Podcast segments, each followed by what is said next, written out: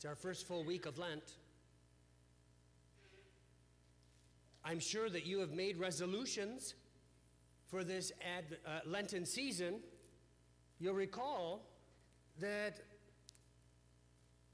Lent is a forty-day journey, and forty is a very common number in the Scriptures, and it usually means a time of repentance, a time of change, a time of renewal, a time of starting over again.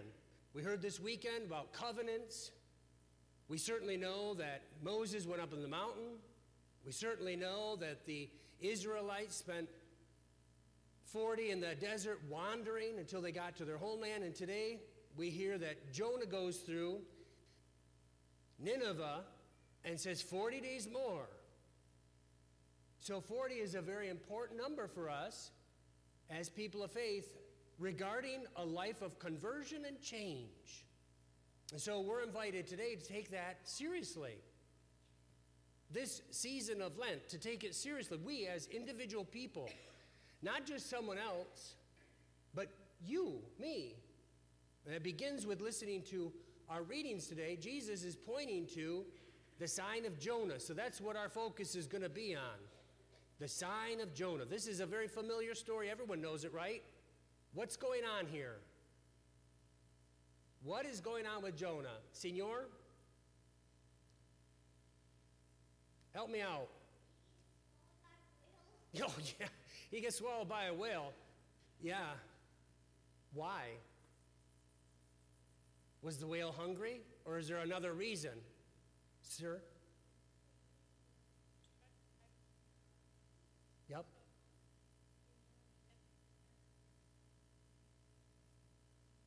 Well, the, sh- the ship didn't sink. They threw him over.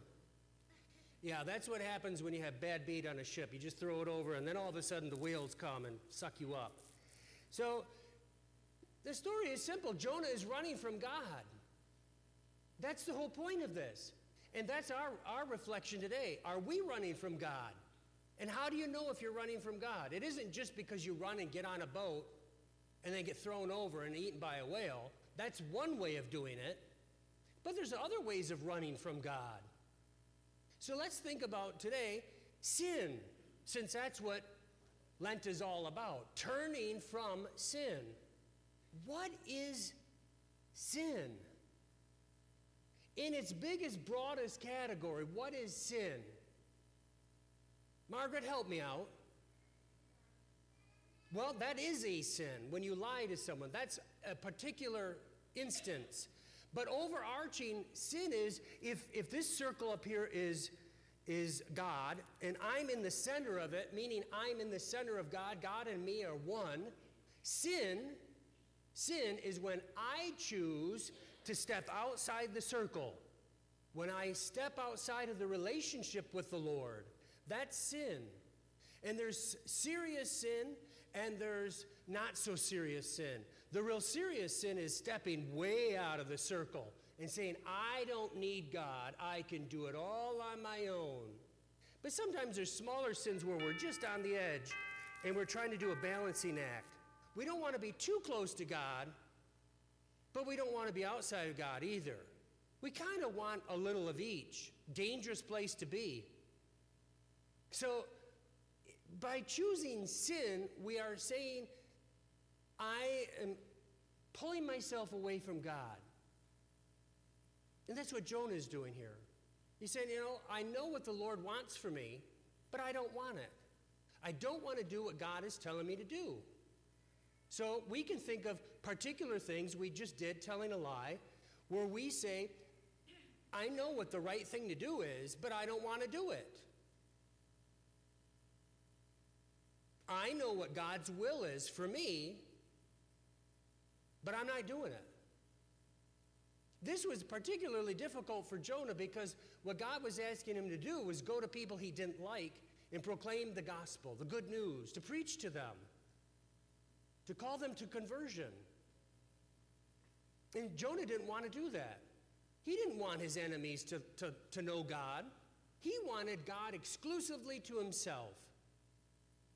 Now let's think about that for a minute, because I think that's really what you and I need to do during a Lenten season, is examine our motivation Why is it that I feel the need to pick on people in my class?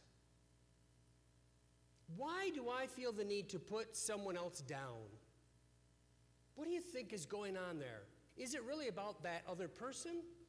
Or is it saying more about me? If I feel the need to pick on someone, to tease someone, even though the someone may, let's say, look funny today, they didn't comb their hair, and so I feel the need to pick on them about their hair, does that say something more about me than it does them? Probably. I mean, we all need to comb our hair and take a shower. That's, yeah, but why do I have to pick on them? What does that say about me? What's going on with me? What's going on with inside Jonah that he is so afraid that these other people might know God? Why does he feel the need that he needs God all alone, and, and God is just his little pet, his little secret, his little toy? Does he think God can't love everyone? Sometimes we do, we do this with our mom and dad, don't we? Maybe we think that mom or dad likes our brother or sister more than us because they get more attention. Can't mom and dad love both of us equally? I mean, maybe the other child needs more attention because something's going on that we might not know about. But isn't there enough love to go around? I would think so. We all have friends, multiple friends, and family members that we all love. We don't run out of love, even when we make new friends. Love just seems to be able to multiply itself. The more we give it away, the more we have. And so with Jonah, we have to really think, what is going on inside Jonah? We don't know, of course. We're speculating. We're guessing. Because the scripture doesn't tell us. But the sign is that Jonah finally gives in to God. That's the sign for the Ninevites. And that's the sign that Jesus is pointing out today, that Jonah finally changed. He stopped running from God. He stopped sinning. He turned to God. It doesn't mean he was perfect. By turning to God was showing that I can't do this. I don't have the power of my own energy or my, within myself to do it. I need God. And so instead of running from God, we have to run to God.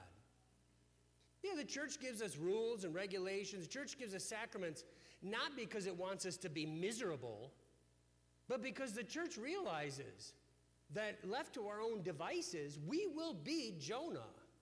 We will run from God. God challenges our fallen nature. God confronts our fallen nature. And our fallen nature is rebellious. And so in, during Lent, we need to look at what are we rebelling against. When Jesus invites us to repent from sin and turn to the gospel, and we don't want to do that, what is going on within us? Where is the rebellion? What's the fear? What's the anguish? Why do we think there's a competition? Why do we think that God can't love more people than just me, including my enemies? If I don't want my enemies to experience the good news of God, again, that says more about me than it does about God or my enemies. If my enemies deserve to be punished, God will take care of that. I don't need to worry about that. God will take care of all of those things. But also, God will take care of me if I've not done what I'm supposed to do. The whole battle with, with Jonah today is about his heart. God wants him to love him for who he is, God. Not just simply out of fear. Not just because he's going to become whale puke. God wants him to love him for who he is. Can we make people change? No. I try all the time, and I can't make you change at all. Uh-uh. And you try to change me, and you, so far, so good. So we, we are always trying to change and manipulate and control others. But again, we have to look inside ourselves and say, why? Why do I feel the need to do that? What is it that's insecure in me that I need to tear someone else down so that I feel better about myself? That is such a destructive attitude. Not so much for the other person, more for us. You and I were made in the image and likeness of God. And God is not like that. God gives his love freely to all of us, and he hopes, with the hope of heaven, that we'll accept it, that we'll embrace it, that we'll open ourselves to it. But he won't force it. He constantly, continually sends Jonahs into our life to proclaim the good news. Repent.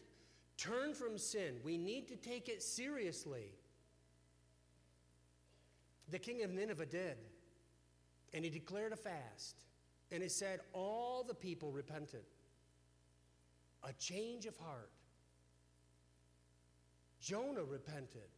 A change of heart. Jesus said, this generation, and he's not just talking about a long time ago, he's talking about us. This generation is evil. It seeks a sign. You know what that means? We're always saying, prove it to me. God, prove yourself. No, God has proved himself. He's given us sign after sign after sign. And one of the great signs we're celebrating right here today, the holy sacrifice of the Mass, where he gives himself to us, knowing full well that maybe we won't be paying attention, maybe we'll be sleepy, maybe we don't really believe it, maybe we'll come up with dirty hands and not prepared. God knows that, and he still gives himself. If God can do that for us, why can't we do that for each other? The work is the work of Jonah, first and foremost on our own heart, to stop running from God. Start taking God seriously, on his terms, not ours. We're not here to remake God. God speaks for himself. He's given us all these signs. He's given us all this information, two thousand years of church history, tradition, sacraments, grace. He's given it all to us. All we have to do is accept it, take it in. Let's ask the Holy Spirit to help us this day to be more loving, more kind, to turn from our sin, to accept the sign that was given, the sign of Jonah.